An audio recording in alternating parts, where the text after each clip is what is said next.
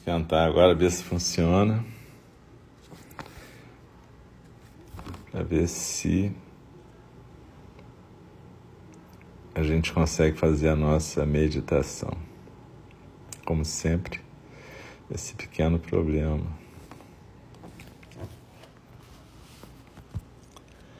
Alô. Como sempre, esse pequeno problema.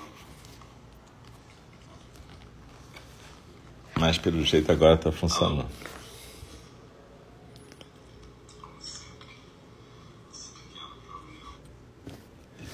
Então, é, boa noite. É muito estranho porque, na verdade, o que acontece, eu descobri que esse aplicativo do Mixer, ele tem um pequeno problema com Wi-Fi. E aí eu resolvi colocar no 3G, porque por acaso hoje eu estou no Rio. Então, o telefone eu deixei no 3G, o computador onde eu fico vendo se está sendo transmitido está normal no Wi-Fi. E aí parece que com 3G está funcionando. Mas se houver algum problema, vocês escrevam aí se por algum motivo sumir o nosso, nosso som, beleza? Então a gente vai continuar aqui. E hoje é quarta-feira, dia 9 de junho de 2021. E a gente está aqui no nosso templo Enindi virtual. Eu sou o Alcio, um dos professores de Enindi, do Templo Zen do Cuidado Amoroso Eterno.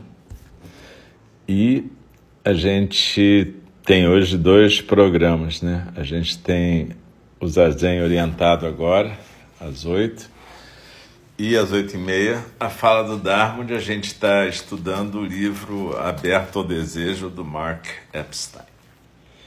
Então, a gente já vai começar a nossa prática compartilhada, né? Vocês estão lembrados de arrumar esse cantinho aí de vocês, como vocês puderem, um lugar onde vocês possam sentar ou na almofada ou numa cadeira na forma ocidental e tentar se aquietar, né? Aqui eu coloquei, eu estou no Rio, mas aqui mesmo eu coloquei um incenso, tem um sininho, então a gente tenta criar um ambiente mais tranquilo para a gente poder praticar. Procura deixar a coluna ereta, os ombros soltos, a barriga solta e a gente hoje então vai começar daqui a um minuto o nosso zazen orientado. Eu lembro que a gente convida o sino a soar três vezes para começar a nossa prática e uma vez para finalizar o período formal do zazen. Mas a ideia não é que acabe, né? A ideia é que, de certa maneira, o zazen continua sempre, continuamente. Então é isso, galera. Eu queria agradecer a presença de vocês. Uma boa noite. A gente vai dar início à nossa prática de hoje.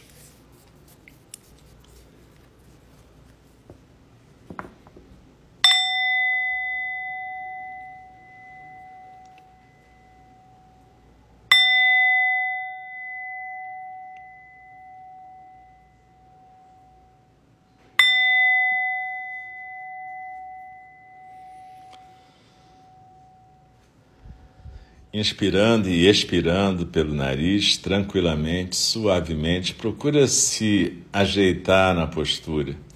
Se você estiver na almofada, no chão, procura se colocar de uma forma tal que a sua base fique firme, com as pernas cruzadas em lótus, semilótus ou na posição birmanesa, ou ainda usando aqueles banquinhos de meditação que te deixam ajoelhada.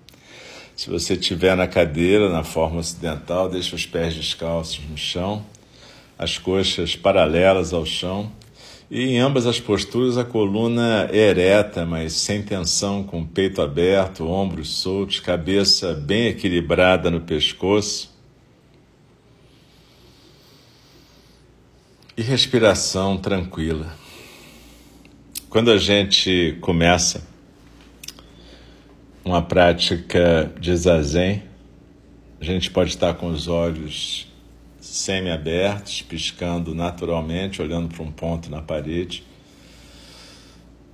Ou, como a gente está fazendo uma prática compartilhada, a gente pode manter os olhos simplesmente fechados, suavemente fechados, com a boca também suavemente fechada, os dentes encostados, mas não trincados, a língua no céu da boca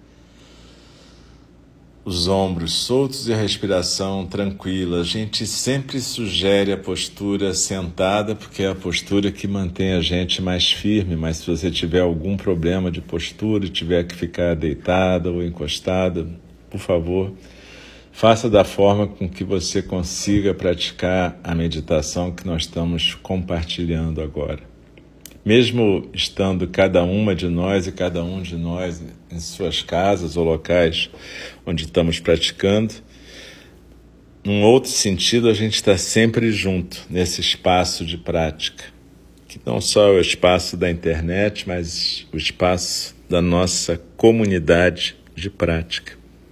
E quando a gente senta para praticar, sempre é importante a gente lembrar disso, que a gente faz parte de uma sanga, de um grupo, de uma comunidade de prática que, estrito senso, é a comunidade de prática de Einindi, mas no sentido mais amplo, é a comunidade de prática do mundo todo, de todos os seres. E a gente, então, quando senta, lembra disso e lembra também de arrumar a postura, né? Deixar a postura firme e relaxada ao mesmo tempo, a respiração tranquila, sem forçar, mas também sem atrapalhar, barriga solta, coluna ereta, mas sem tensão. E depois desse momento inicial, a gente lembra da nossa intenção aqui. Qual é a nossa intenção quando a gente pratica, quando a gente senta para praticar zazen? Né? A gente pode ter várias intenções, mas a intenção, uma delas, certamente é estarmos presentes aqui e agora, praticando a presença e a atenção plena, praticando estarmos simplesmente vivas e vivos, fora as demais intenções que podem surgir a cada momento. E a gente também lembra da importância da gente, nesse primeiro momento do zazen, fazer um, um scan, como se fosse um scan corporal, mental, espiritual, e sentir como é que está a nossa vibe, como é que a gente está. A gente está bacana, a gente está tenso, a gente está descansado, a gente está exausto, a gente tem contraturas. Procura fazer esse exame e entrar em contato com a sua experiência corporal singular neste momento nesse momento do tempo e do espaço, nesse momento da existência.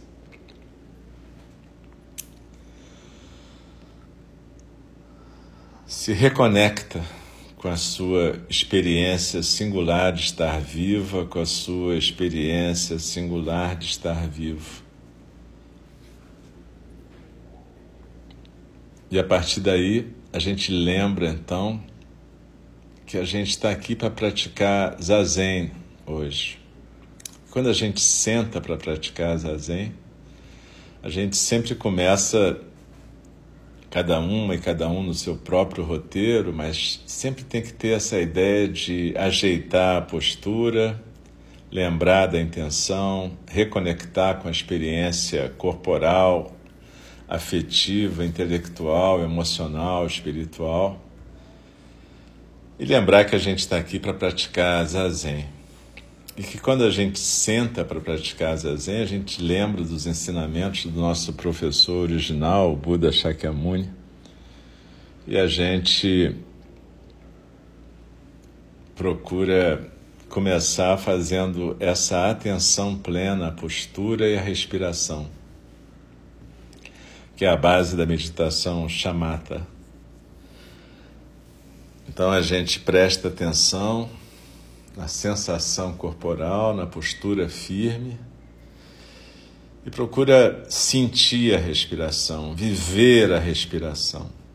E na nossa tradição, a gente usa às vezes essa imagem de que quando a gente expira, como se tivesse uma pirâmide invertida no nosso tronco, a base nos ombros, o vértice quatro dedos abaixo do umbigo, e quando a gente expira, como se a gente escorregasse por dentro dessa pirâmide e fosse se aquietar no centro. Aquela ilhota que fica no nosso rara, nesse centro de energia, no centro do corpo. É como se fosse uma ilhota de energia onde a gente deslizando na expiração, escorregando por essa pirâmide dentro, a gente vai se assentar no nosso centro a gente se aquieta no nosso centro. Então a gente desliza na expiração e se aquieta no centro. E se aquietando no centro, a gente procura, de novo, ajustar a postura suavemente, procura se ajustar, ver se existe alguma alguma coisa em falso, alguma coisa que não te permita sentar de uma forma sólida, firme, estável, que não te permita sentar como as montanhas sentam, simplesmente existindo firmes e estáveis, aceitando quem vai, quem vem, os elementos da natureza. Então desliza na inspiração e senta firme como uma montanha no seu centro. Então, sutilmente, a gente pratica mais a forma vipassana de meditação, em que a gente, além de prestar atenção na sensação física da expiração e na postura, a gente presta atenção num fluxo. A gente observa que existe um fluxo contínuo na nossa existência consciente, um fluxo que a gente chama correnteza dos sons do mundo que nesse momento aqui agora inclui a minha voz, inclui cada barulho aqui de casa, cada barulho das suas casas, cada pensamento de cada uma e cada um de nós, cada sensação. Tudo isso está nessa nesse fluxo, nesse rio Amazonas da correnteza dos sons do mundo. E quando a gente se propõe a praticar zazen, a gente se propõe simplesmente a deslizar na inspiração, se aquietar no centro e não atrapalhar o fluxo. A gente procura não interromper o fluxo. A gente percebe se dá conta do fluxo, mas a gente procura não ser arrastada por nenhum elemento desse fluxo. A gente simplesmente procura se aquietar no centro. Nos mantermos sentadas com tranquilidade, quietos, não importa o elemento da correnteza que a qualquer momento possa chamar a nossa atenção. Quando um elemento da correnteza nos arrasta, às vezes a gente é arrastado por alguns minutos ou segundos, até a gente perceber que perdeu o foco, que não está mais concentrada na sensação física da expiração nem na postura. Observa que o termo concentrar é um termo que às vezes nos engana, porque o Buda usava a palavra que é traduzida como concentração para uma coisa que é mais focalização. Não é uma coisa para ser feita com um, um, tipo de energia contraída, forte. Na verdade, é o contrário, é um foco. A gente mantém o foco na sensação física da expiração e na postura. E essa é a base do zazen como é a base de várias outras meditações. E a gente deve praticar todo esse percurso, desde aquele início, com se sentir presente na postura, lembrar da intenção, o que está fazendo aqui, se sintonizar com sentimentos, ideias, afetos, corpo. A gente deve sempre praticar isso várias vezes por semana e praticar a chamata, a meditação da atenção na postura e na respiração, junto ou separadamente com vipassana, escolhendo objetos da correnteza para que a gente possa segui-los e nos focalizarmos nesses objetos, sejam pensamentos, sentimentos ou ideias. Mas quando a gente está com a intenção de praticar zazen, a gente deve continuar nesse percurso. A gente não vai parar simplesmente nesse percurso. E isso não tem nenhuma ideia de melhor ou pior. É simplesmente uma diferença de prática. Quando a gente se propõe a praticar zazen, e a gente já está nesse momento em que a gente desliza na inspiração e consegue ficar quieta no centro, em algum momento a gente pode observar esse espaço mais quieto que existe entre o final da expiração e o começo da próxima inspiração. Simplesmente observa na passagem, não precisa forçar esse espaço. E esse espaço é como se fosse uma representação física próxima que a gente tem do espaço aberto e ilimitado que é o chão da nossa experiência singular de vida consciente neste exato momento. Então, deslizando na expiração, eu me aquieto no centro e eu posso viver essa pausa onde nem a musculatura respiratória se mexe. E depois Vem a próxima inspiração e todo o ciclo recomeça. E eu posso observar que esse chão da experiência consciente é um espaço aberto e ilimitado onde se repete o ciclo de inspiração e expiração, vida e morte, aparecimento e desaparecimento.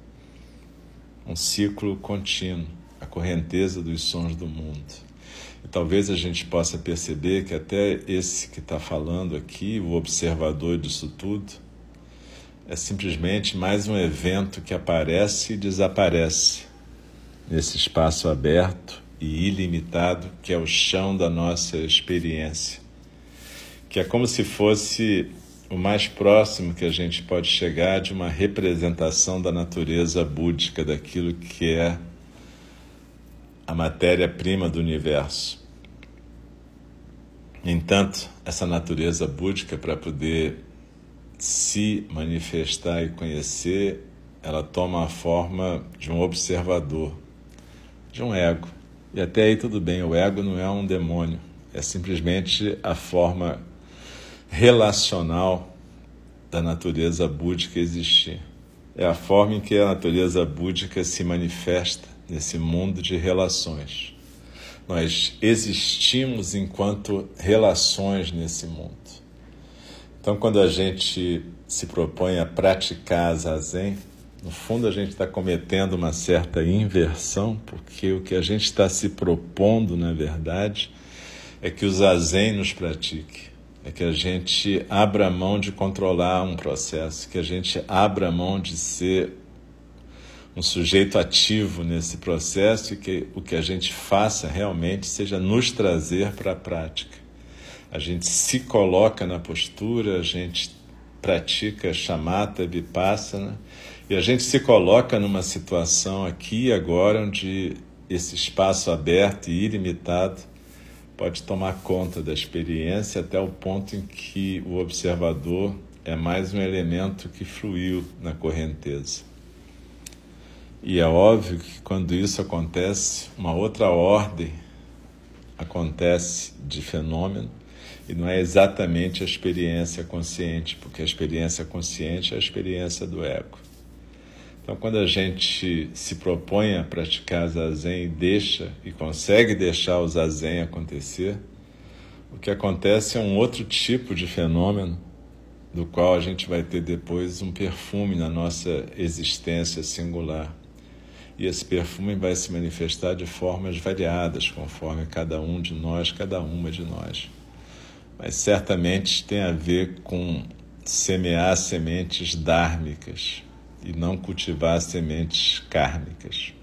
Mas o que, que vai ser esse perfume para cada uma e cada um de nós, realmente, apenas cada uma e cada um de nós vai saber, praticando o zazen. Então desliza na expiração e se aquieta no centro.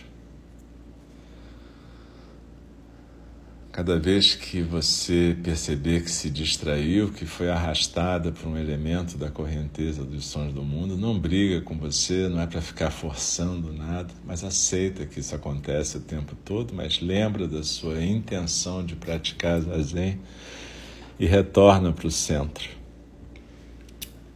Então, deslizando na expiração, me aquieto no centro e eu me permito experimentar o espaço aberto e ilimitado dessa existência momentânea.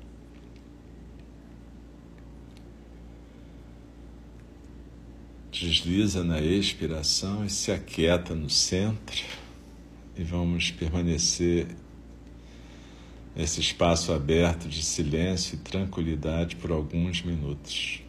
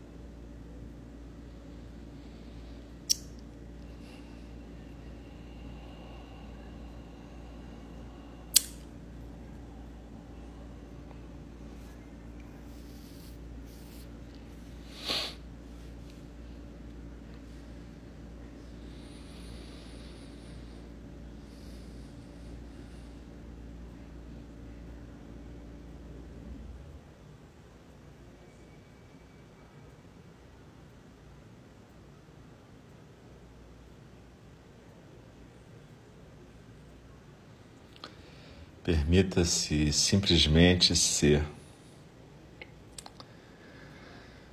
E quando a minha voz agora, nessa meditação compartilhada, faz parte da correnteza dos sons do mundo, necessariamente ela atrai o observador em cada uma e cada um de nós. Normal, é assim que funciona.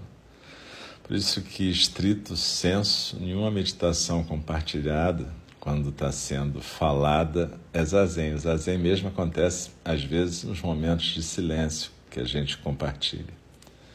Mas, estrito senso, quando eu estou falando e cada uma de nós, cada um de nós está vinculado a essa fala, a gente está praticando uma forma de passa numa forma de mindfulness, onde a atenção plena está na condução, está naquilo que está sendo dito, e na postura e na respiração. E a gente, talvez por isso mesmo, existe às vezes uma certa incompreensão da prática do Dharma que leva certas pessoas a acharem que para praticar o Dharma você tem que ir para locais afastados isolado de toda a sociedade, a humanidade, bem longe, para que você possa efetivamente alcançar esse estado de espaço aberto, estado em que você pode deixar a natureza búdica se manifestar bacana. E é claro que a gente pode praticar retiros nesses lugares e ter experiências interessantes. Mas veja, o Buda Shakyamuni não sugeriu que a gente ficasse isolado o resto da vida. Ele sugeriu que a gente praticasse na Sangha. Tem uma frase que ele diz: vem e pratica. E a Sangha é um lugar de engajamento social, é um lugar de relação. Pode até ser no meio da floresta, mas certamente é um lugar de relação onde tudo que acontece nas relações vai se manifestar. Então, a nossa prática, fundamentalmente, é uma prática em que a gente aprende a entrar em contato com essa natureza búdica, que é a fonte da nossa existência, mas não para nos alienarmos das relações, mas sim para que nossas relações possam ser cada vez mais relações dármicas e não kármicas. Para que nossas relações sejam relações para o bem-estar de todos os seres e alívio do sofrimento de todos os seres para que a gente possa ser bodhisattvas, como é o objetivo na nossa tradição. Um bodhisattva é o ideal de cada praticante zen. Então, na verdade, a ideia é que a gente possa manter aberto esse lugar de prática no nosso centro, no nosso Hara, e integrar esse lugar de prática do Hara que é o nosso centro de silêncio, tranquilidade, nosso centro de manifestação da natureza búdica com o nosso coração aberto, o centro da compaixão, o centro da relação amorosa, do cuidado amoroso, está no nosso coração. E que tudo isso possa se vincular com as nossas funções cognitivas, intelectuais, cerebrais de forma que quando a gente falar, a fala seja correta, quando a gente agir, a ação seja correta. Que a gente possa realmente ser servidores, que a gente possa servir, que a gente possa cuidar amorosamente, manifestando a natureza búdica.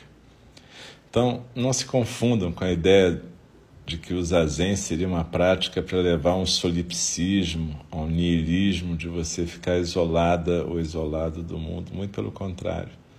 O que o zazen te permite é que você aprenda a deixar o teu ego quieto para que ele possa realmente começar a perceber o mundo, perceber o outro. E esse mundo e esse outro é evidente que somos todos um, somos todos manifestação da mesma natureza. Mas neste plano de existência a gente se relaciona, a gente existe em forma de relação e para isso a gente tem que aprender a ser um polo da relação, um polo de quietude que permita que o outro polo se manifeste. E esse jogo vai ser para sempre, e é assim que a gente vai vivendo. Então, o zazen não é para se isolar, mas zazen, ao contrário, é para permitir a relação para permitir que a gente saia da ilusão solipsista que faz com que a gente viva projetando a realidade como, na verdade, sendo só aquilo que a gente tem fissura, aquilo que a gente imagina que deveria ser. Então, daqui a pouquinho eu vou convidar o sino a soar e a gente pode, quando o sino soar, a gente vai interromper o período formal de prática mas não vai parar a meditação, compreende? Isso deve continuar o resto da vida.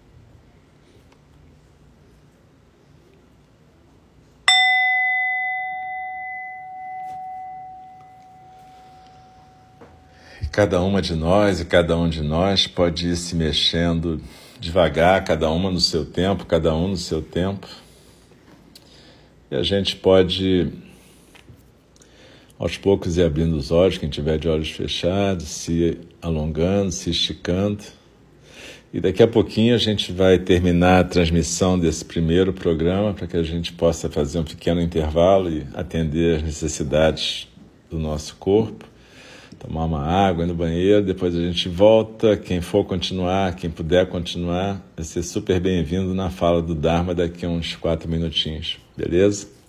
Então, muito boa noite, muito obrigado pela presença e prática e até daqui a pouco com o segundo programa dessa quarta-feira, 9 de junho, a Fala do Dharma, onde a gente vai continuar a estudar o Aberto ao Desejo do Mark Epstein. Uma boa noite.